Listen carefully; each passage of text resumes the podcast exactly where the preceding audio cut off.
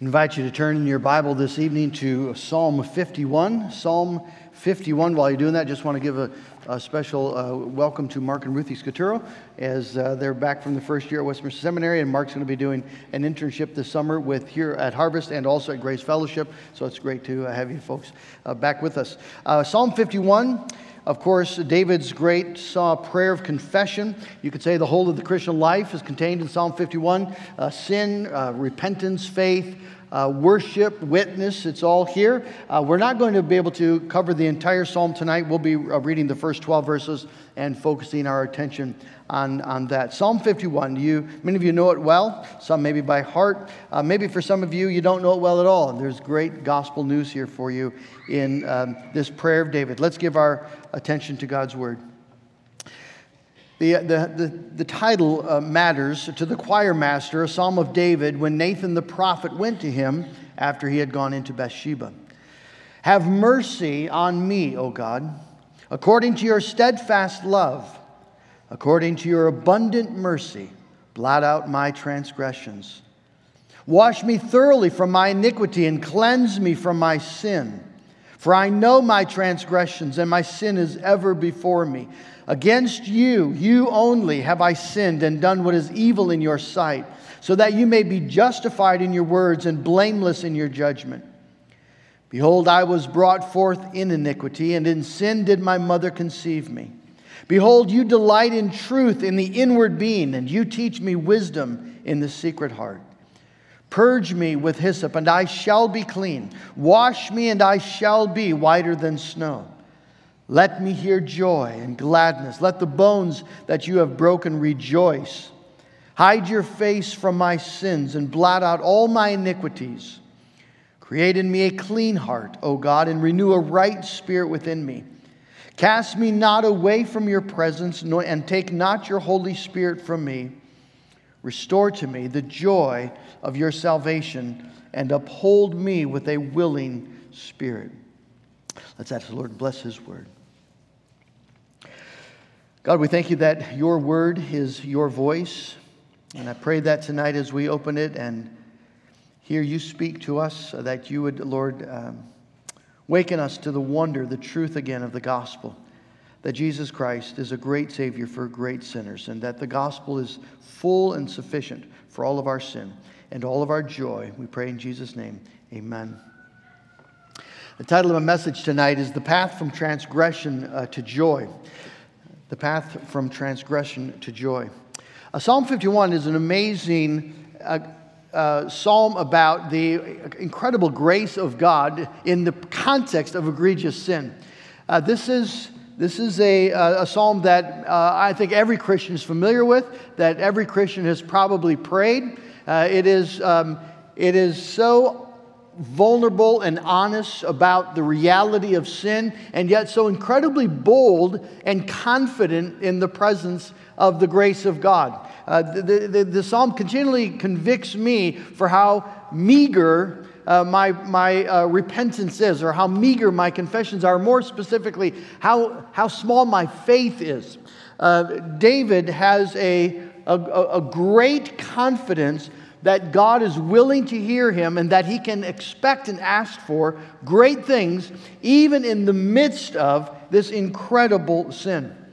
Uh, this psalm is a, is a wonderful display of what happens to sinners when they recognize and realize the true nature of grace and the disposition of the heart of God towards sinners who confess their sin and ask for his mercy. Uh, one of the things I, I, love about Psalm 51 and just about the, the uh, gospel message in general is how simple it is. Uh, the, the, church is not about uh, many, many different things. Uh, really, the, the, the, church is, we gather around this central idea that, um, that we are sinners and Jesus is the Savior of sinners, the mediator between God and men who has uh, atoned for our sin, reconciled us with God, and now calls us to live in the confident expectation of, um, of the gospel that we are loved, that we are forgiven, we are clean. That's the basic core of the church's message uh, to the world. And um, one of the, the blessings of a psalm like 51, it just reminds us then that uh, yes, we face many different problems in life health problems, work problems, relationship problems, um, all real, all um, in their own way a burden, and yet the single greatest problem we face is sin.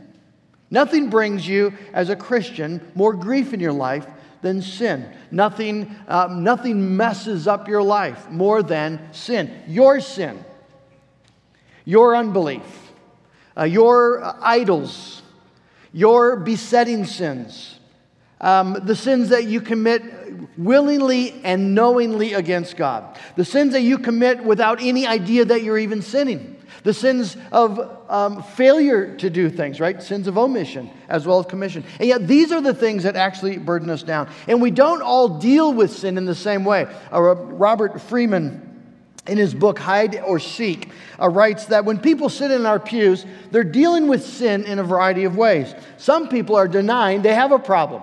They think they're basically good people. They're doing the best they can, and God uh, is, is, surely pleased with that. The fact that they're here tonight, right? And maybe you're thinking that yourself. Um, it's a Sunday night. You could be doing other things.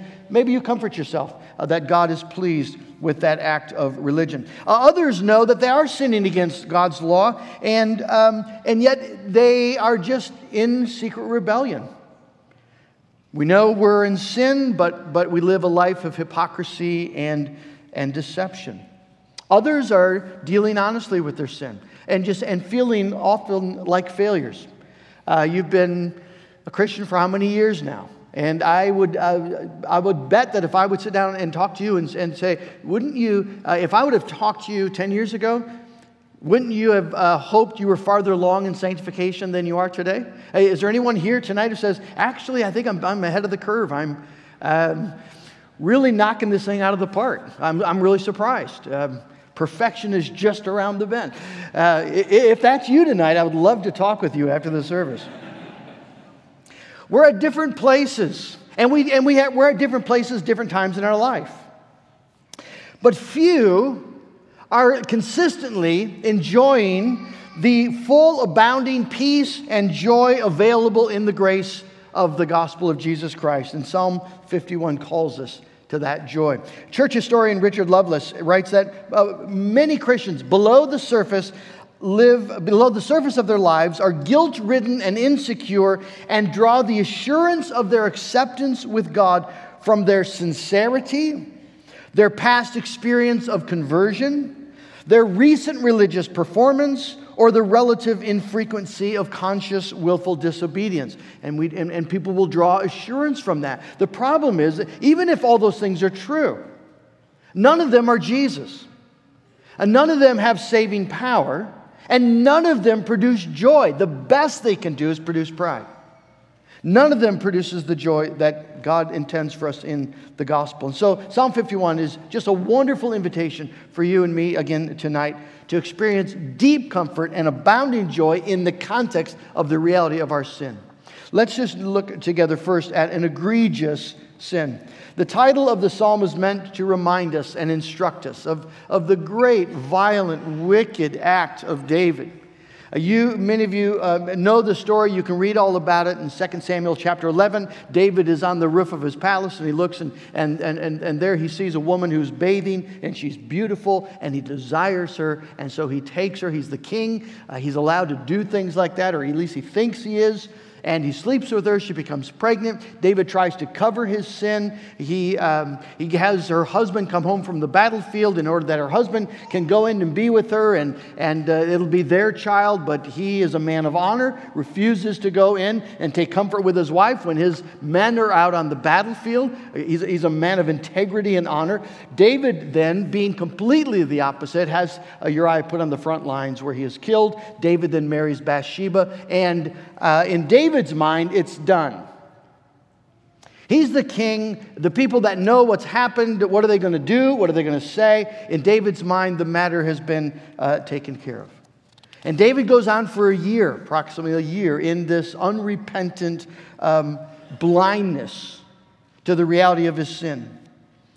And if God had left him there, and God could have justly left him there. God does not owe any of us repentance. If God had left David there, David would have went to hell. Because you cannot die in un, right you cannot live unrepentantly and be a child of God. If God had left him there, would have been evidence that David was not actually a child of God. But God, because he's a faithful God, will not leave us there. Praise God.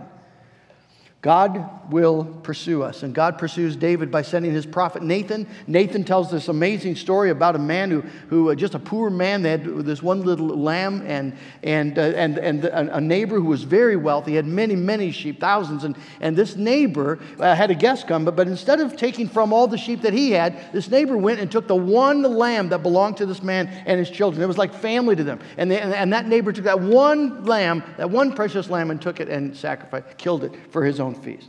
And David was outraged. The, the incredible um, audacity of, the, of that wealthy man. And David pronounces judgment, as kings have the right to do. The man deserves to die. He shall surely die. And Nathan puts his finger in his chest and said, David, you're the man. And David has just pronounced judgment on himself. And God, through the word of Nathan, finally breaks through the spiritual blindness and breaks through that rebellious, unrepentant heart. And, and David, with horror, now finally realizes what he's done and he experiences the displeasure of his heavenly Father. He experiences the anger of a holy God against his sin. What do you do when you commit an egregious, awful sin? And you can't undo it, you can't make it right. Most of us, right, human nature is to try to hide. Uh, maybe we'll try to justify it. Um, or we'll try to make it better somehow. But you see, what, what, what Psalm 51 calls us to do is confess it, acknowledge it. Maybe you're here tonight and you're caught in a pattern of sin and you don't know how uh, to break out and you're guilt ridden and insecure. And, and Psalm 51 is here to tell you there's a way out, and the way is confess the sin and flee to God, flee to Christ for mercy and grace and cleansing. That's the, that's the message of the gospel. If we have nothing else to say, right, that is the, the, the, gospel that God has given to us. That there is a way for sinners to be made right with God through Jesus Christ. I remember when I was uh, a young man, uh, just graduated from college, I was um, kind of wrestling with faith I went and visited a church, uh, First Assembly of God, as many of you know. Back then, Wayne Benson was the pastor there. And uh, at the end of the service, he, um, some people came forward for prayer. He, invited, he had invited them to do that. And I saw people on the stage weeping and, and confessing their sin. Um, that struck me deeply. Uh, that, that that the gospel isn't just about acknowledging in generic ways when we get together on Sundays that yes, we're sinful and all our righteousness is filthy rags.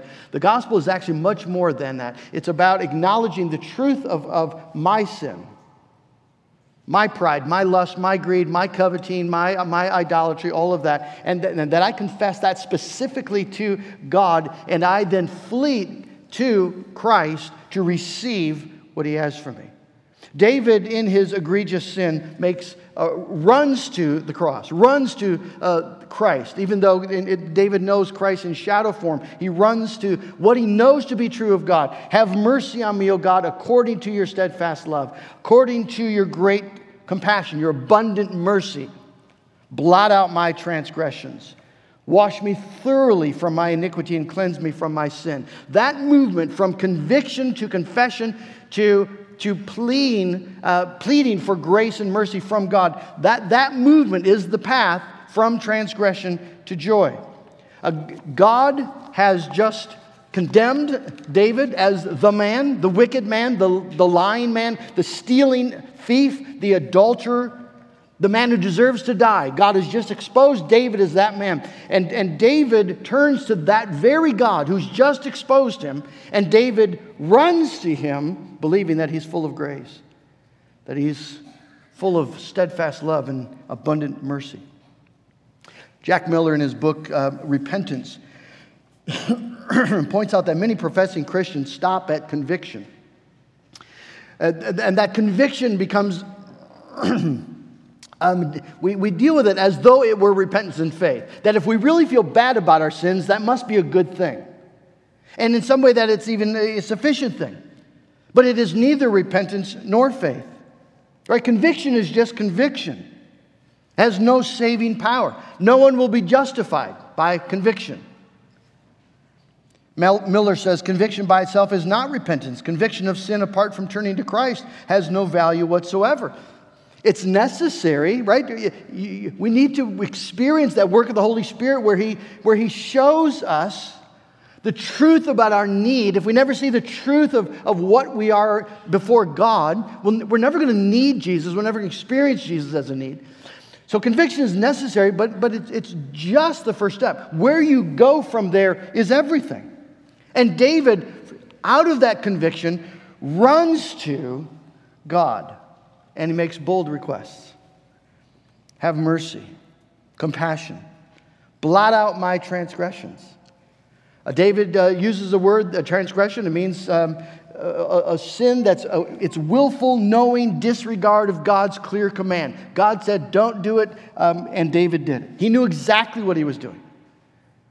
This was a high handed sin in that sense. But David is asking God now to blot it out. He does the same thing in verse 9 blot out all my iniquities.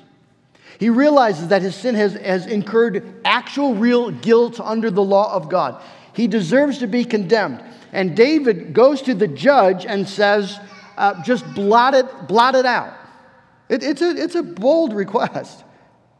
Uh, God, I want you to, to take the reality of that sin and, and remove it. Take away the guilt, the real debt that I owe before the law. Take that away. And, and remove the moral stain. Wash away, wash me thoroughly from my iniquity. Make me ceremonially clean. Give me the ability again to, to, to come into your presence as a righteous and innocent man. That's, that's what he's asking. We're not asking for little things when we ask God to forgive us and to cleanse us. Now, on what basis can David ask these things? Instinct, again, is to, is to ask for God's favor on the basis of some, um, well, qualification. That, that it, wasn't, we, it, was a, it was a bad day, it was a bad moment. We, were, we weren't in our right mind, didn't know what I was doing. It was a weak moment. We've been under a lot of stress. Um, that, is, that is not the path to joy. That is a dead end to despair. David does not do any of that. He, he acknowledges, I know my transgression. My sin is ever before me. It's sin of the worst sort. It, it, it's an abominable transgression of God's law, an utter violation of everything that he knew to be true about God everything that he believed. And, and, and, and, and, and, in contrary to all the promises and all the goodness, I mean, there was not a man on earth who was more blessed spiritually and materially than David was blessed. And yet, David sinned against that God, and he, and he acknowledges that it was against that God. Uh, we, we, often uh, maybe confess our sin as though God were a bystander. That God was a witness. God, you know that, I mean, you see everything, and you saw that today I did this. I lost my temper. Today I, I lusted, and today I, I uh, whatever it might be, right? That God saw. Uh, God is not just a witness to your sin. God is the direct object of your sin, right? He's the recipient of the action. So, so when you lost your temper, you were denying the right of God to order your life. And when you lusted, you denied, right, the, the will of God who claims your body. And whatever your sin might be, it was against God. And, and, and, it, was, it, it, and it was knowingly against God. We, we, don't, we don't lie or lust or cheat or steal or covet or whatever it might be. We don't do it on accident. We know it's wrong. and yet we plow ahead. And, and, and it's against God. It, it's, I, I, tell people, you know, that, that, our sins are so often, just a, it's just um, flagrant, violent, God, get out of my face. I want to do what I want to do. Now, why do we do that? Why do we do that? Well, we do it because there's something wrong with us. It's not a bad day. It, it, there's something wrong. David says, for, I, I, recognize that I, I was born in sin. There's, there's a bent in me. I'm not, I'm not right. Paul says in Romans 7 18, I know that nothing good dwells in me that is in my flesh. You know, when, when people say, Yeah, I know that was wrong, but God knows, God knows my heart. It's like, yeah, that, that's exactly the problem. He, he, he, knows your heart, and your heart is exactly why you did what you did. The heart is why I do what I do. And so, David, you see, doesn't go any of these evasions. He, he, he doesn't try to lessen what he's done in any way. He doesn't hide the truth, he acknowledges it. It's, it, was, it was wicked, it was against you, and there's no excuse for it. And it's not just that I did a certain thing, it's I am a certain person. That's, that's what true confession looks like. It acknowledges the truth. And, and God loves true confession. There's a great text in, in um, Jeremiah chapter 3, 12 and 13, where, where God says, Return, faithless Israel. I will not look on you in anger, for I am merciful. I will not be angry forever. Only acknowledge your guilt. Just acknowledge your guilt that you rebelled against the Lord your God. You scattered your favors among foreigners under every green tree, and you've not obeyed my voice, says the Lord. Just, just tell the truth the brutal, honest, awful truth.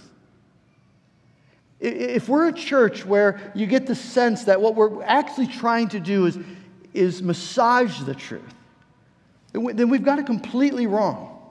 And, and, and what we're hoping is that, is that, is that people learn how to live barely, you know, basically good lives and, and, and not mess up too often. That, that, that is such a violation of the gospel. Because the gospel calls us to tell the truth. The truth is, we're not, we're not all basically decent people. Left to ourselves, there's no good thing. And, and, that's not, and we're not saying that to make us feel bad. Conviction isn't the gospel. The, the, the message of the gospel is yes, um, the truth is what the truth is, and God invites us to tell it. Because you see, there is such a thing as steadfast love and mercy. It is a reality rooted in the character of God. These are not ideas and words when David appeals to the steadfast love and mercy of God. If there is a God, friends, then he is this God. And if, if, if this God exists, then there is steadfast love. There is abundant mercy for sinners. We simply need to run to it, and that's what David does. And he runs with great expectation. Look at verse 7 Purge me with hyssop, and I shall be clean. Wash me, and I will be whiter than snow. There's, there's such an expectancy here. God, David says, God, if, if you will do this, it will be resolved. Purge me with hyssop. What does that mean? Well, hyssop, as maybe you know, is a, is a, a branch that is, um, would be used. It has many fine little branches, and you would dip it in the bowl of blood for the sacrifice. After the animal's been sacrificed, some of the, bowl, the blood has been gathered. The priest would dip the hyssop into that bowl of blood, and then he'd sprinkle it all around the altar. And he would sprinkle it on the people as they confess their sin acknowledging that it is only atoning sacrificial blood that is able to wash away sin. And David says, God, do that to me. I am the sinner, I am the man in need. Take that sacrificial blood, the blood that you promised was sufficient to wash away guilt, and cover me with that, sprinkle that blood on me. Because if you purge me with hyssop, then I shall be clean. If you wash me, I shall be whiter than snow. There is a wonderful confidence that David has because he, he just believes what God has promised. David believes that the sacrifice is sufficient. David believes that a sinner cleansed by the power of God is a sinner that is fully restored to God. There's nothing remaining between him and God. And that's where the joy comes from. I think one of the things that I've wrestled with in my own life, and maybe you have too, is, is stopping short of this. Uh, c- clearly committing sin and confessing sin and believing that God forgives sin but stopping short of running into the loving embrace of God who forgives sin. Sensing that I'm yet unworthy to be there, that I couldn't really expect God to be pleased with me. I couldn't, I couldn't expect full restoration and reconciliation. I couldn't, I couldn't expect joy. David expects joy. David asks for joy. He, in a sense, demands, demands joy. Restore to me, verse 12, the joy of my salvation. Jack Miller wrote his book on repentance in part. He, Jack Miller was an OPC pastor. And he wrote his, his book in part because he saw in the churches that he visited and preached in that people lacked joy. They believed the gospel. They're just, there was, a, there was an evident lack of joy, like Paul asking the Galatians, What happened to your joy? And Miller suggested that what's happened is that we've settled for less than what God has invited us to experience in Christ. We, we've settled for conviction, we've settled for maybe a, a, a sense of forgiveness, but we've stopped short of asking for the joy, experience, expecting to experience joy.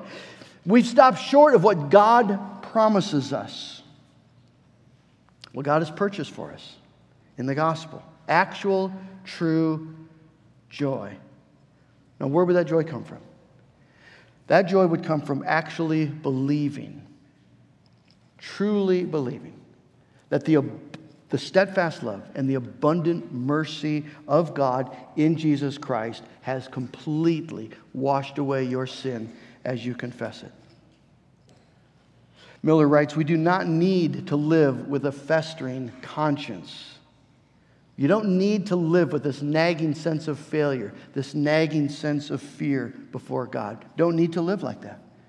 There is a mediator appointed of God, even the Lord Jesus Christ. Take your sins to God through Jesus. Don't take them to a priest. Don't take them to a friend. Take your sins to God through Jesus Christ and believe what he's promised. Faith, you see, friends, is, is the path from transgression to joy. It doesn't take faith to admit that you've sinned, it doesn't take faith to feel conviction. Unbelievers can do those things. But, but faith, you see, Christian faith, biblical faith, just lays hold of what God has promised in the sacrifice and it lays hold of it with all of its life, with all of its desire. This is what we want. We want to be restored to, re- to relationship with God. We want to be washed clean so that we can be once again in the presence of God. And, and Psalm 51 will go on. And David will talk about the sacrifices that he will offer as, as God has been so gracious to him. It does not take great faith, it just takes simple sincere, true faith, as, as you take the reality of God as He is, full of compassion, steadfast love, a God who gave his son for this purpose. Jesus didn't come for other reasons. Everything is in, in the cross is to, rec, is to, is to, uh, to, to atone for your guilt so you can be reconciled to God, and that Jesus then builds a kingdom from sinners who've been ransomed by grace. And so, and so Psalm 51's plea is so simple. Have you, do you trust that God? Have you, have you run to that God with your sin? And have you, have you asked for then not just forgiveness, but have you confessed with confidence, God, if you, if you give me Jesus, I will be clean. And if you give me Jesus and you give me the cleansing that, that, that happens through his blood, then, Lord, give me the joy of my salvation. The joy of knowing it's gone, it's all gone, it's forever gone. Robert Freeman, in his book, again says what enables us to boldly and radically be honest about the state of our hearts comes from knowing that you've nothing to lose but everything to gain by trusting it all to Christ. Trusting your hardened heart, your confused heart, your corrupt desires, and your love for your sin, trust it to Him. It requires trusting in the finished work of Christ for the past, present, and future. It means trusting His record instead of yours. It means realizing that we all, at any given moment, are in desperate need of the grace that is found in Jesus. It's a grace that isn't manufactured or self produced, it comes from above as a gift from God. Friends, tonight God knows you. He knows that you were born in iniquity. Um, he knows the truth about your life, the truth about your sin. God wants you to know that in Jesus Christ, you can be fully, forever forgiven. He wants you to experience the joy of the gospel, the joy of his salvation. And he wants that, friends. Uh, Jesus wants that for us, doesn't he? And, and Jesus wants that for us so much that he gave us a sacrament tonight to convince us just of this thing. Can you imagine that? That, that Jesus says, I'm going to go and I'm going to prepare a place for you, but I'm going to, I'm going to give you a sacrament, a visible sign of the gospel, so that you can know without a shadow of a doubt that your sin is forgiven as you confess it. As you, as you um, give it to the Lord, as you, as you run from conviction to Christ, Jesus wants you to experience the joy of salvation. Let's pray to Him. God in heaven, tonight we're gathered as uh, people from different backgrounds and different experiences. But Lord, all alike, we've sinned against you. And we thank you, God, that you've given us a psalm like 51, David's prayer for mercy. So that, Lord, we can find the way to joy and pardon through confessing our sin and, and resting and believing in the steadfast love and mercy of God in Christ. Father, um, you know the lies we tell ourselves, you know the places we hide. I pray, Lord, that tonight we would throw all that aside and we would come together to know this grace, to taste this goodness, to experience the wonderful blessing of full pardon. That there's no more shame, no matter what the past. There's no more guilt, there's no more condemnation. There's full and free forgiveness in Jesus Christ, full restoration as children of God. And there's full joy and peace for sinners in believing. Meet us now, Lord Jesus, at your table as you minister your grace to us. In Jesus' name, amen.